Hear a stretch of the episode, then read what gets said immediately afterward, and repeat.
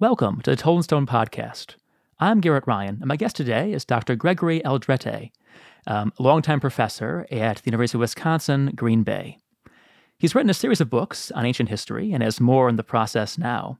Has also presented uh, quite a few great courses for the teaching company on topics as diverse as great blunders of military history and ancient Roman movies. Uh, Dr. Aldrete, welcome to the program. Uh, happy to be here this morning. Oh, well, likewise. So I want us to talk today about the topic of your first book, Gestures and Acclamations in Ancient Rome, which discusses how Roman orators reached their audiences and how, in turn, those audiences responded. So, just to begin with first principles, why was rhetoric so vital, so important in ancient Rome? Well, I mean, let's say you were a member of Rome's ruling elite, um, especially during the late Republic and early Empire. Your life was all about public competition. So you're constantly uh, vying with your peers and rivals for status and prestige. And in this battle, the ability to be a good public speaker was a huge advantage. Um, urban life at Rome revolved around, uh, it seems like an almost uh, never ending series of public spectacles and rituals and performances. And at each one of those events, speech making had a central role. And, and there was a whole range of things that, that went on at Rome. So this would include not only um, meetings of the Senate, public assemblies, uh, campaigning for political office, but also stuff like entertainment events, um, gladiator combats, beast hunts, chariot races in the circus, theatrical performances. Uh, you also have court trials, funerals, triumphs, religious ceremonies, and festivals. And speechifying was part of every one of those things. So, since oratory, the art of speaking before an audience, was at the center of those events, oratory was at the heart of politics and of urban life and by the way, it's important to note that for um, a lot of those, let's say, potential oratorical situations, the target audience was the general Roman public. So things like um, law cases, uh, which I'll be talking about a bit, uh, they were not tried within the confines of a courthouse as they were as they might be today, but instead they would be staged in public spaces such as the Forum or among the nearby colonnades and huge crowds would gather to watch and, crucially, be entertained by those trials. So rhetoric just suffuses everything at Rome. It's, it's enormously important in all kinds of contexts in ancient Roman life. Wow, yes, it's more where rhetoric was not important is the better question, I guess. It's just uh, right ubiquitous. Um, yeah. And so I guess obviously um, having good technique is critically important. Is this is as much entertainment as anything else you said in some cases. Mm-hmm. And so, uh, you know, how much do we know? Obviously, as classicists, we read these things on the page. We see, you know, the Greek or Latin texts, we read them out. And it's easy to lose that these are performative in so many ways. And so I, I would ask um, how much we know about rhetorical practice, about the, the, delivery of these speeches, and what kind of sources do we have um, on the, the mechanical side of rhetoric? Yeah, well, there's certainly all kinds of things that are gaps in our knowledge about the ancient world. But fortunately, this is one area mm-hmm. of ancient Roman life that we actually have quite a lot of information about. So, not only do we have a number of um, famous speeches in the writings of ancient historians, we have transcripts of a number of those speeches. And in addition, uh, and what's particularly of interest to me, are there's a number of kind of practical manuals of rhetoric, how to books detailing how to be a good public speaker that were written by some of the most renowned orators themselves. And probably the most uh, important of these are three books on oratory written by Marcus Tullius Cicero. Um, these are the De Oratore, the Orator, and another one called the Brutus. And Cicero is really our almost our prime example of how important oratory was and could be in ancient Rome. And if you look at his own life, you, you see this illustrated just very plainly. So, uh, Cicero, just to give a little background, he quite honestly was kind of a mediocre general. Um, he had no distinguished ancestors. He came from a family of fairly modest economic means. And yeah, he often struck others as being a bit vain and self centered. But despite all of that, he had an extremely long and successful political career. Um, eventually, he rises to the very highest elected office in the Roman government, the consulship. And he's able to do this because, despite all his failings, he has one very special talent. And that's an extraordinary ability to get up in front of crowds and persuade them of what he wanted them to believe. Uh, in fact, he's usually regarded as the greatest public speaker of all time. And Rome mm-hmm. had no, um, as you know, class of professional lawyers. Uh, instead, politicians who were good public speakers would be asked to deliver speeches uh, either on behalf of, let's say, the prosecution or the defense in a law case. And the most effective of these so called lawyers could themselves become celebrities. And this, of course, was Cicero's route to fame. So he gained prominence and renown in the law courts of Rome by exploiting this one real talent that he had his ability to persuade audiences. And his rhetorical handbooks are enormously useful. I mean, they lay out um, the training and education for orators, they give practical tips and advice on public speaking. And this includes all the different stages of speech writing. So it's the sort of mental preparation, how to compose them, um, how to memorize them, because typically they would deliver these things without notes. So you'd have to memorize sometimes a speech that was an hour, hour and a half long, mm-hmm. um, how to deliver the speech. They really give you an entire philosophy uh, concerning uh, the Roman orator and his role in society. And they also have a wealth of examples um, drawn from both previous history and Cicero's own extensive experiences. Oh, and one other source that's uh, really important to understanding Roman oratory is this massive 12 volume work on the subject written about 80 years later by Quintilian. Uh, Quintilian was sort of the um, ancient equivalent of a professor of rhetoric. So I would say together it's those handbooks of Cicero and Quintilian's work, which are our main sources for how to be a good public speaker. Hmm. Yes, so more than you might imagine exists on these the technical side of oratory.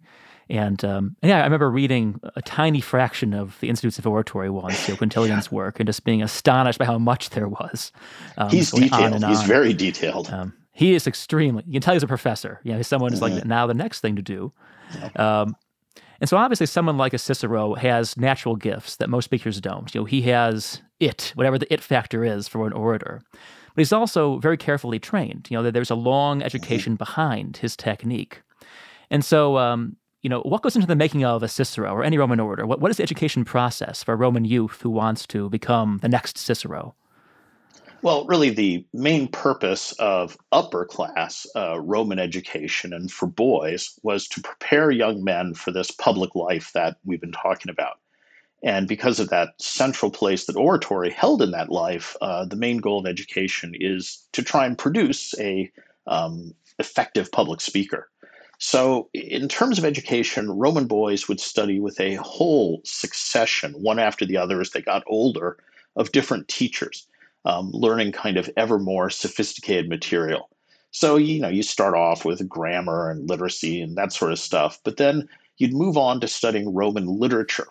And one aspect of that, which was uh, essential to their later focus on oratory, was when they would learn literature, a lot of what they would do would be to memorize and then recite very long passages. And that's an essential skill to later being a good orator. And finally, they would get to the sort of a crowning phase of their education, the study of rhetoric. Um, their initial lessons in rhetoric would involve these little um, exercises they would do where they would imagine themselves in the place of a famous uh, mythological or historical figure at some crucial episode in his or her life, and then kind of write the speech that supposedly they might have given on that occasion. So um, a lot of these were about uh, the Trojan War. Imagine you're Achilles uh, debating whether to, you know, withdraw from the battle or participate. What's a speech you might have given? That kind of thing. And eventually, they would move on to compose essays on historical themes drawn from actual Roman history or problems. And there would be a lot of emphasis on their uh, learning effective um, delivery techniques. So, the kinds of stuff that uh, Cicero and Quintilian spend a lot of time outlining.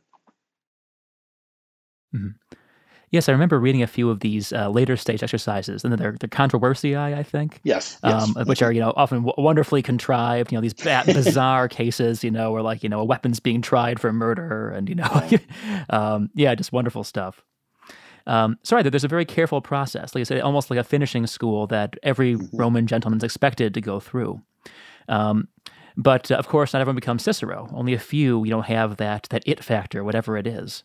And so, what separates um, a bad orator from a good one? You know, what are the aspects that made, for example, Cicero stand out from the pack when he was rising up, um, you know, in Roman politics? Well, I mean, Cicero has a lot of very specific things that make him a good orator. But in a way, I almost like to sometimes step back from the specifics and look at the underlying assumption that really lays underneath a lot of Cicero's um, kind of thought about oratory. And I think at the core of Cicero's approach uh, to persuasion is one fundamental concept. And this is the belief that people, uh, especially the Roman public, are primarily ruled by emotions.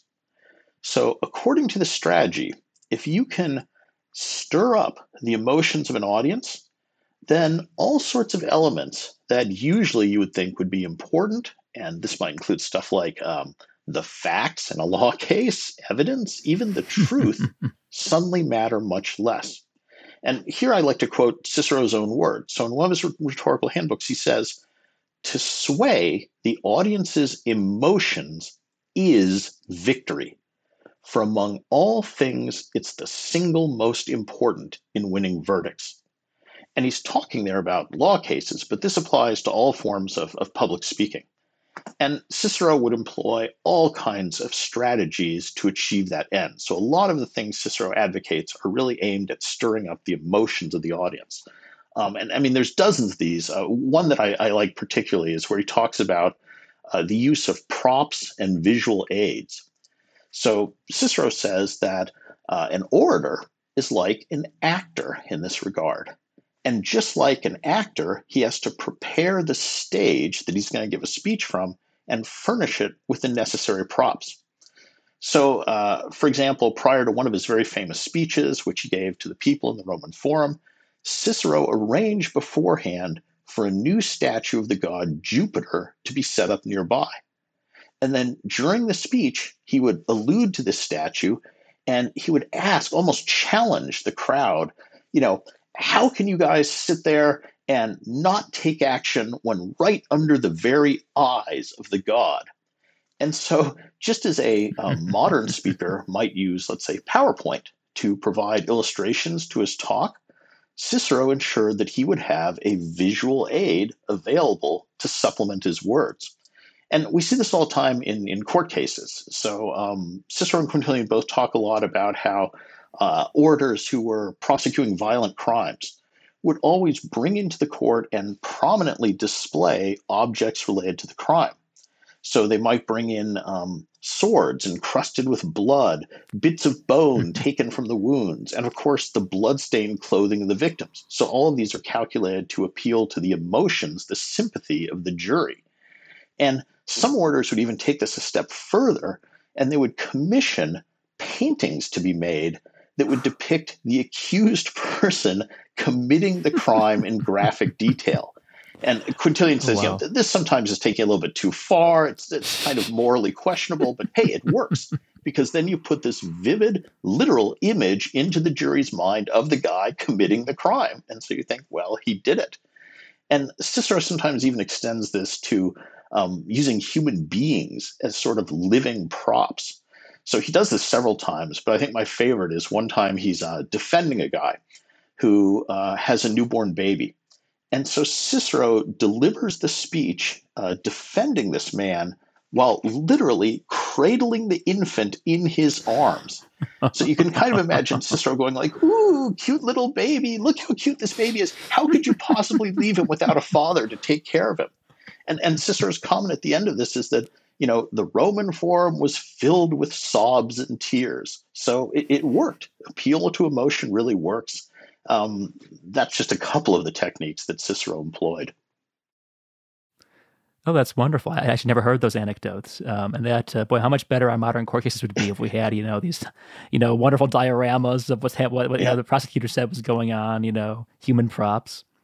Um, though I think that you know some of these um, perhaps uh, underhanded methods um, get at the fact that oratory, though obviously so central to Roman life, um, was, at least in some expressions, considered somewhat disreputable, at least as it was practiced by, you know, uh, the Greeks or whatever else, by non-Romans. You know, there were, especially in the early days of Republican Rome or early Middle Republic, um, these occasional frenzies of prosecution against orators. They're expelled from Rome a couple times early on. And this, you know, kind of dies out by the late Republic, by Cicero's day. Um, but there is always this um, sense that oratory has to be done the right way. And there's always complaints among practitioners that oratory is not being done well. Um, you know, it's being corrupt, it's been vitiated somehow. And so I guess I wanted maybe to address this this kind of uh, conundrum where oratory is at once absolutely pivotal to Roman life, but at the same time has this uh, I don't know, a raffish air, an air of someone being disreputable, um, not quite one of the learned sciences. Yeah, oh, you, are absolutely right. I mean, you, you put your finger on one of the big dilemmas facing orators.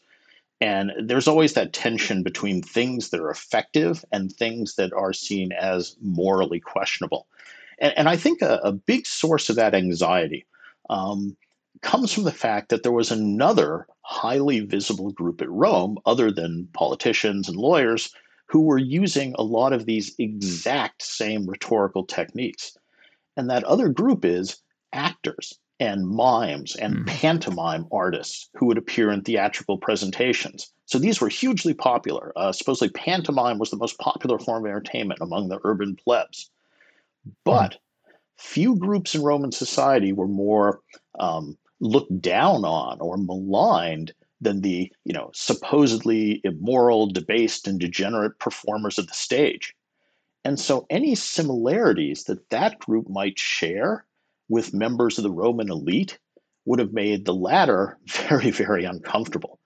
So, uh, uh, just as you say, Roman orders were, were kind of um, uh, caught on the horns of a tricky dilemma on the one hand, there's this desire to deliver a speech in the most persuasive manner possible. I mean, the, the rewards for that are enormous.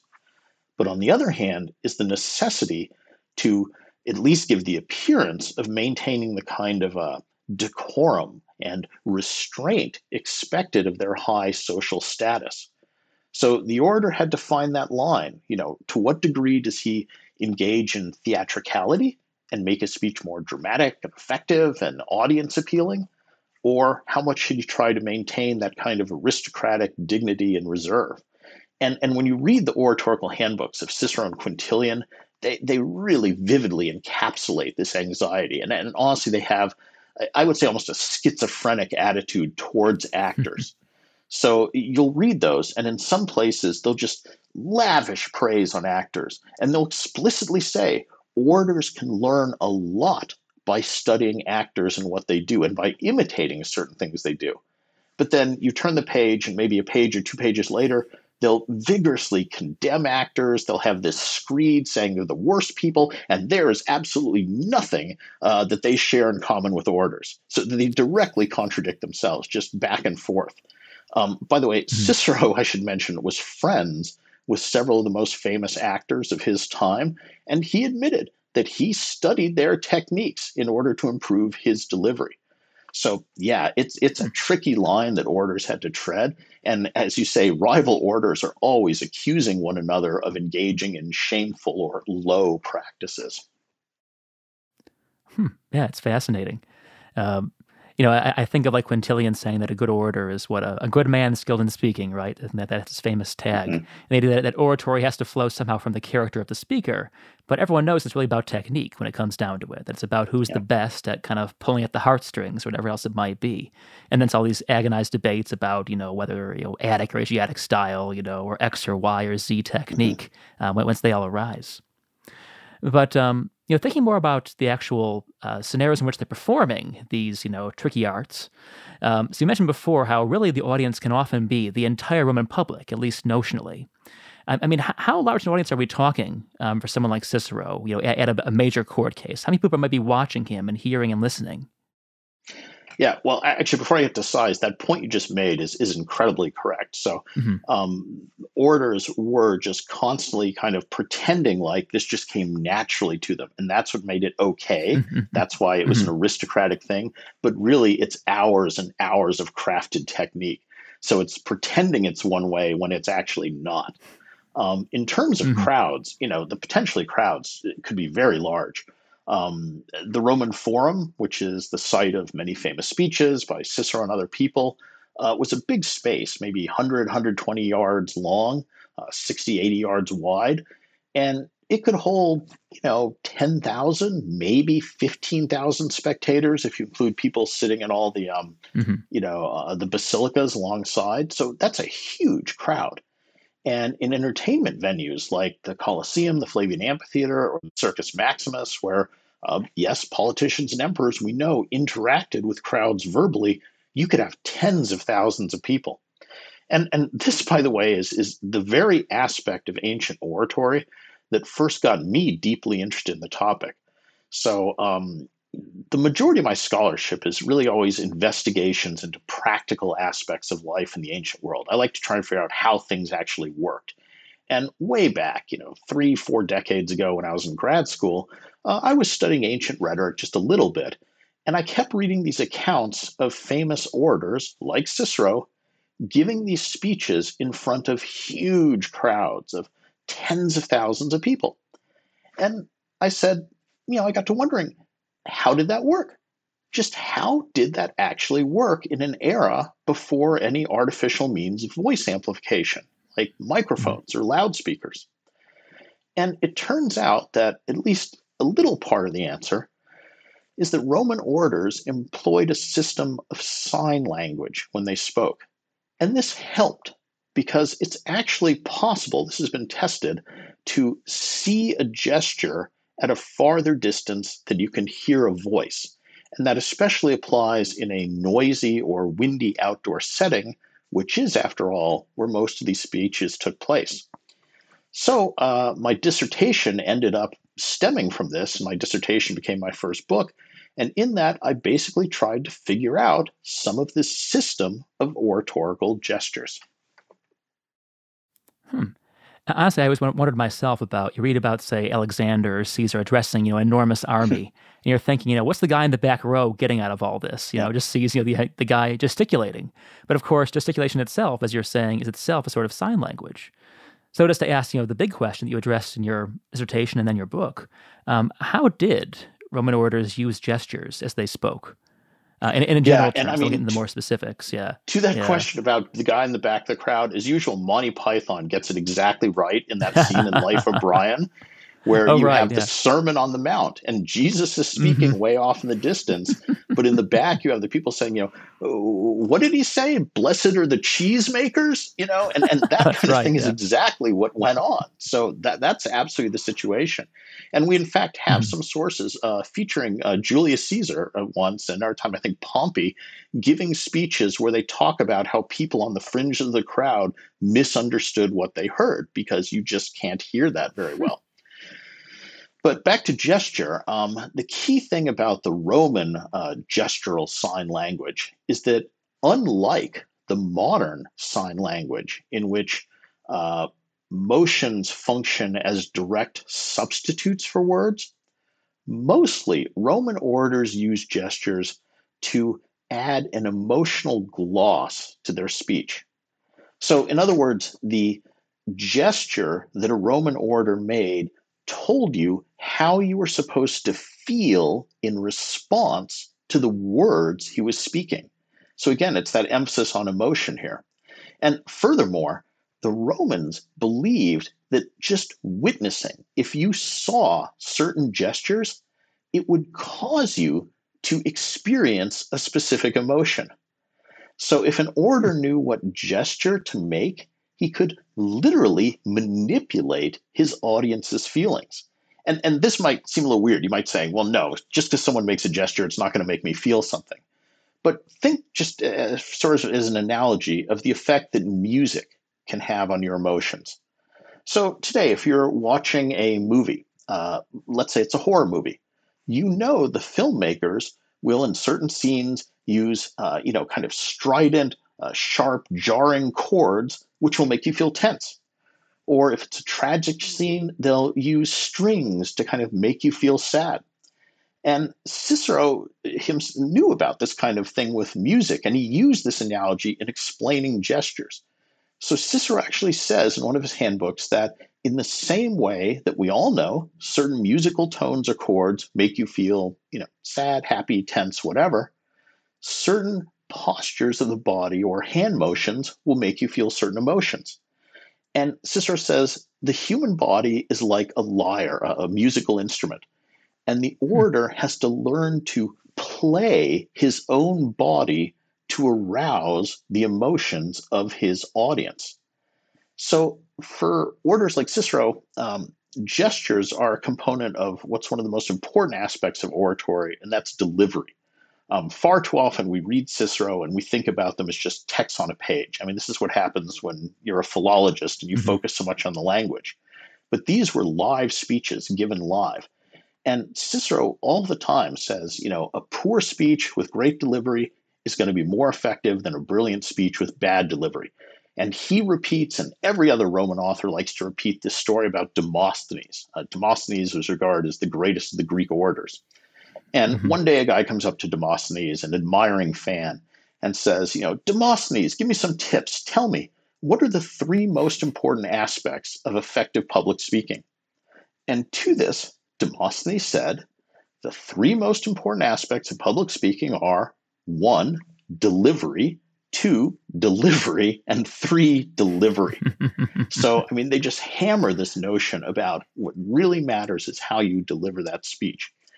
And when talking about the hmm. use of gesture specifically, uh, Quintilian has a really nice quote, which I pulled. So I, I want to read this one. So Quintilian says, The hands may almost be said to speak. Do we not use them to demand, promise, summon, dismiss, threaten, supplicate, express aversion and fear, question, or deny? Do we not use them to indicate joy, sorrow, hesitation, confession, penitence, and to measure quantity, number, and time. So gestures were an integral part of good oratory to the Romans. Wow. Yeah. It's just, uh, I suppose in our our own culture, we kind of overlook all of these um, culturally specific languages, but music in itself is, of course, a culturally, specific, a culturally specific language that we see in movies. You know, this thing that, like you said, cues us how to feel and think. And I suppose that right, the hands being so articulate, I guess anyone we think of modern Italian almost sometimes as having yes. retaining some of this. Um, but our own, you know, I guess slack slack limbed English can some, somehow loses that. Um, so thinking about how this actually operated in practice, um, I guess how are you able to figure out in your research um, what they're actually doing? You know, are they explicit in text, or are you to kind of extrapolate from other sources? Well, that was the challenge for my dissertation. And I really had two sources of information.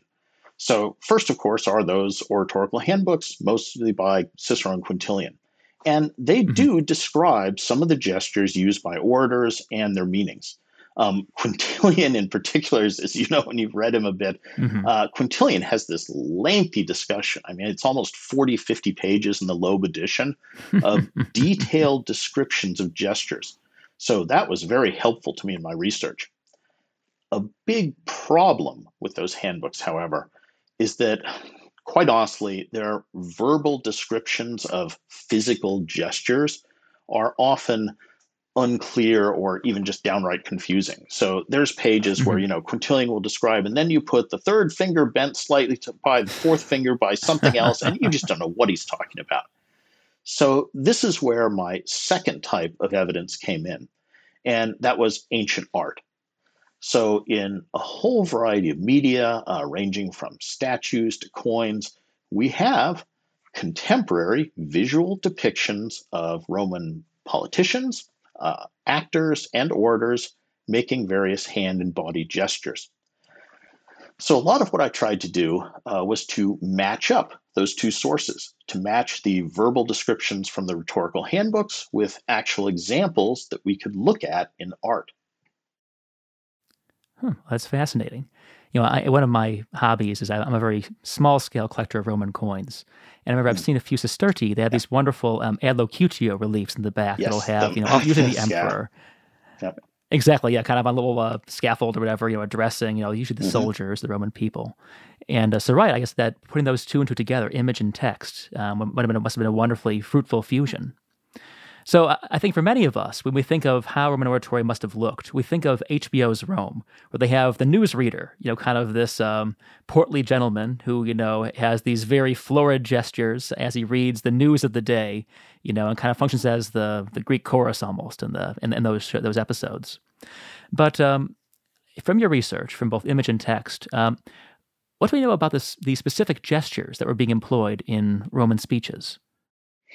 Yeah, uh, those adlocutio coins you mentioned, that was one of the key sources in, in mm-hmm. my dissertation, my book. So I, I talked about a lot of those.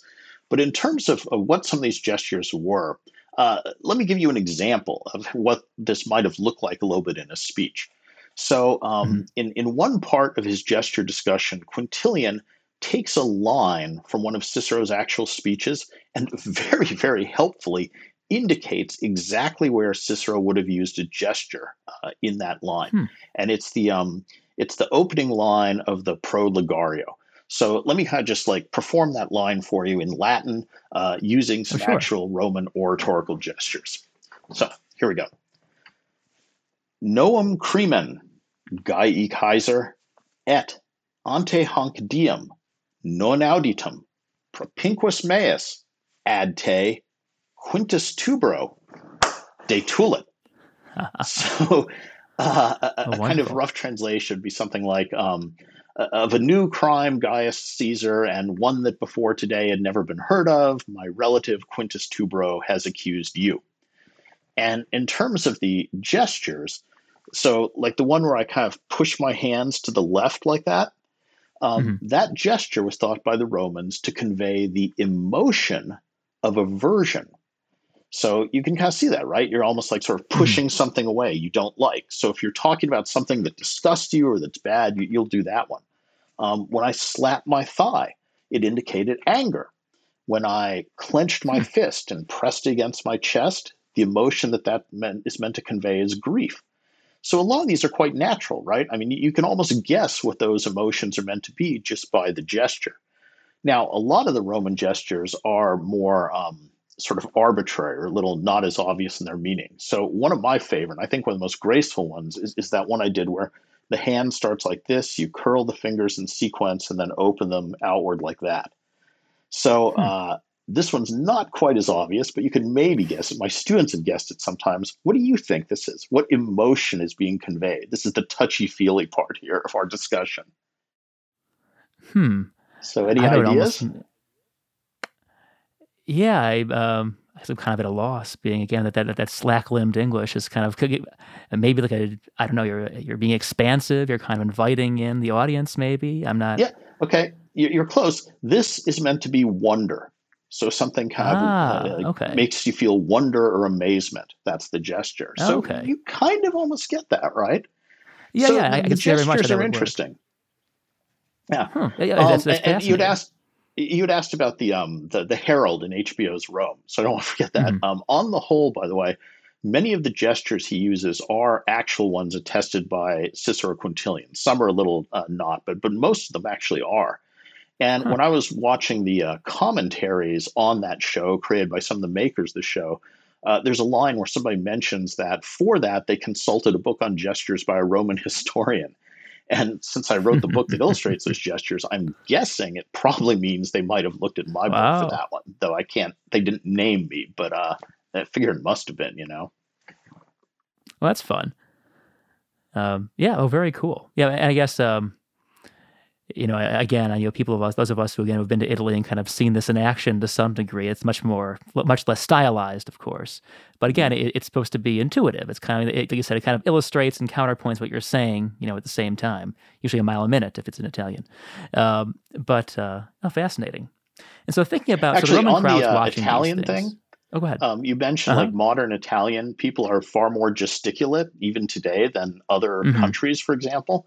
Um, and in the 19th century, there was a, a, classicist who actually went to Naples and tried to look at then contemporary Italian gestures in the street and link them up to the descriptions in Quintilian to try and say there was a continuity from you know 2,000 years of ancient Rome to modern Naples in terms of Italian really? gesticulation. And I don't think it actually works, but uh, it, it shows that you know that they were sort of seeing this. And one of my mm-hmm. frustrations with movies, and this is just an aside, is that they tend to cast English actors as upper class Romans and the English mm. are some of the least gesticulate people on the surface of the earth today. So I feel like they always leave out that nice aspect of Roman uh, mm-hmm. life mm-hmm. that uh, really was part of it. And HBO Rome at least tried to put that back in. So that's good. Mm-hmm. Yeah, well, that's a good point. I think so often our, our idea, our mental image of ancient Rome is, you know, either kind of these, you know, stiff marble statues, you know, static and moving, monumental, or right, kind of these dramatizations, which are often very mm-hmm. stylized, even Shakespearean sometimes. And uh, right, it kind of leaves the color and the, you know, the sheer vividness of Roman life um, off screen sometimes. Um, but anyway, um, you know, thinking about the effect of all of these gestures and you know, and all of these wonderful deliveries, um, you know, what do we know about the ways in which Roman crowds responded to uh, a good or a bad speech? You know, did they clap? Did they boo? Did they hiss? You know, uh, what are the uh, what's their nonverbal or kind of just sonic um, uh, contribution to the dialogue between orator and crowd? Yeah, I mean that, that's a big part of it too. And public orations are or were highly interactive events. So crowds mm-hmm. would express their agreement or disapproval to the speaker uh, quite vociferously in ancient Rome. So they would indeed shout, uh, they would applaud, they would boo, they would hiss, they would jeer, they would yell abuse. Um, they would even do things like throw objects. So there's plenty of examples of uh, crowds pelting orators with rotten fruit, um, moldy bread crusts, and of course, sometimes rocks or uh, often mm. roof tiles, which is one of the handy urban weapons in the ancient mm-hmm. world. And sometimes they would riot.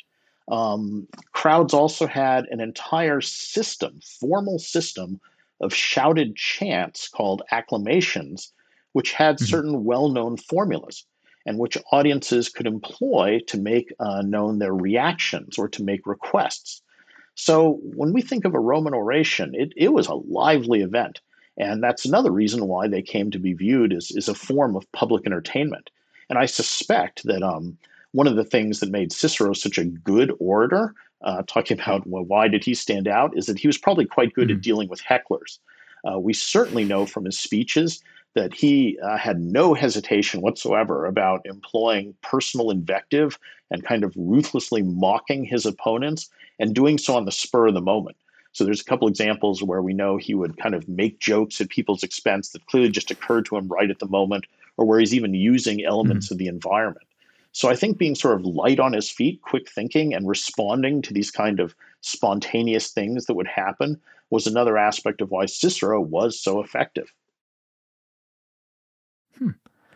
Yeah, so the, the things can really go south pretty quickly in this sort of you know mm. very animated environment where people have you know roof tiles on hand, you know, or dung to throw, or whatever else. And, and, so I, I guess um, do you have any, any any examples really of it as a truly catastrophic speech? You know, where the orator either you know just incited the crowd to violence, or they just really hated him for whatever reason, and things fell apart. Yeah, I mean, uh, that happened a lot. Um, we have quite a few examples of orders uh, literally having to flee for their lives. And just as there were good orders, we've been talking about, there's bad ones too. Um, mm. if, if, if we just stick with gesture, so kind of been focusing on gesture, uh, let me use that as an example of some bad examples of gesture. Because while properly uh, used gestures could obviously enhance the power of speech, there's also a big danger that gesticulating too much or in an undignified manner would undercut the power of the speech, uh, make hmm. the orator look silly, and, and destroy the effectiveness of the whole thing. So, for example, uh, there was there was one orator who obviously was just in this habit of kind of violently flailing his arms around when he spoke, and this caused people to say that whenever he gave a speech, it always looked like he was being attacked by a cloud of flies. You know, this was kind of going like this. And uh, another guy said the same order that anytime he watched him give a speech, he felt like he was watching a man trying to balance in a wave tossed boat. So that's not good. uh, my favorite right. example, though, uh, maybe a most embarrassing one for an order too, was the case of an orator named uh, Sextus Titius. And apparently, this guy would habitually sway from side to side uh, whenever he was giving a speech, but he would do it in this kind of supple, languid way. And this resulted in a popular dance of the time being named the Titius. so people would do the Titius um, in imitation of this orator who had this bad body language when giving speeches. So too much gesturing could definitely get you in trouble, but not using gestures would cause your audience to get bored. And this was a big problem also. So um, there's another quote I pulled that I'll read you this one. This is Cicero uh, critiquing another orator named Marcus Calidus. And what Cicero mm-hmm. says is, You, Marcus Calidus, there was no trace of agitation in you, neither of mind nor of body. Did you once smite your brow? Did you slap your thigh? Or at least stamp your foot? No. In fact, so far from touching my feelings, I could scarce refrain from going to sleep on the spot. So if you huh. don't gesticulate, it's bad as well. And in another place, Cicero says uh, if you're a good orator, by the end of your speech, your toga should be all disheveled because you've been doing all these gestures huh. and you should be soaked in sweat. So that's a sign of you've put in the right effort, that you are using this kind of body language. And Cicero would praise also orators who do a good job. Um, there's a nice example where he says to one guy, uh, Your wagging finger made me tremble with emotion. So there's a couple examples uh, of both good and bad in terms of how to use body language. those are wonderful. Uh, doing the Titius, boy, I, I know yeah. how I've made it this far in my life without knowing that little that little tidbit about ancient Rome. Um, and like you said, that it, it, it's a fine balance to strike between being ridiculous and being just too stiff. You know, being the the, dead, the mm. limp fish, and um, you know, I, like you were said earlier, thinking about how this has this interface with the world of theater. You know, where, where pantomime is so popular, and pantomime is of course silent. They're communicating with mm-hmm. purely gestures. And if everyone's going, you know, from the pantomime theater to the forum, and they have these expectations about why, you know, about the, the eloquence of gesture, then yeah, you better hit your your tone just right, or else you're going to be mm-hmm. seen as a bad orator and delivery, delivery, delivery, delivery. Yep. Um, well, fascinating stuff. And I guess, you know, thinking about bringing it to the present day, I noticed that myself, a couple times when I was talking, I did this without really thinking about it. And that got me thinking a bit about how gestures are used today. Um, of course, even by us limp Americans. Um, you know, what parallels do we see in, in your experience from modern public figures using either ancient, faux ancient, or just sort of gestures in general in their addresses? Yeah, the, the modern parallels are interesting. Just on the question of sort of absorbing this yourself, I think all these decades of saying ancient gestures have made me gesticulate mm-hmm. a lot. And I really constantly have to think to restrain myself because I want to be doing all oh, wow. this stuff. Um, so I'm always trying to tone it down. but anyway, um, oh, right. yeah, I mean, if, if you look at gesture in ancient Rome and then compare it to modern notions of gesticulation, it's a really interesting history because all the way up to about – the 19th century, people were intensely interested in delivery and this question mm-hmm. of body gesture. So if you look at um, people writing about rhetoric in the 1700s or the 1800s or the Renaissance, they're all really into this. And then as we hit the early 20th century, it kind of stops. And a lot of the reason is that's the exact same time that we get those artificial means of voice amplification. And remember, mm-hmm. the very earliest um, sort of microphones weren't, you know, little tiny mics. They were these huge stands, and the orator would be hidden his entire body by the voice amplification machinery. So I think about 100 years ago, all of a sudden that became less important because you could no longer see the orator, and the emphasis was on this projection of his voice. But then as we get into the mid 20th century, when all that starts shrinking and you start to get TV and you get people watching this, all of a sudden body language becomes really important again. And now we tend to look at that. Uh, and a real turning point was uh, the, the, Nixon debates, where he's sweating visibly, right. and everybody commented on this because you could now see close up the orator. But if we look at the basic rules for effective oratory then and now, they're really similar. I mean, all the same kind of stuff that you read about in Cicero apply to what we judge as good public speaking today.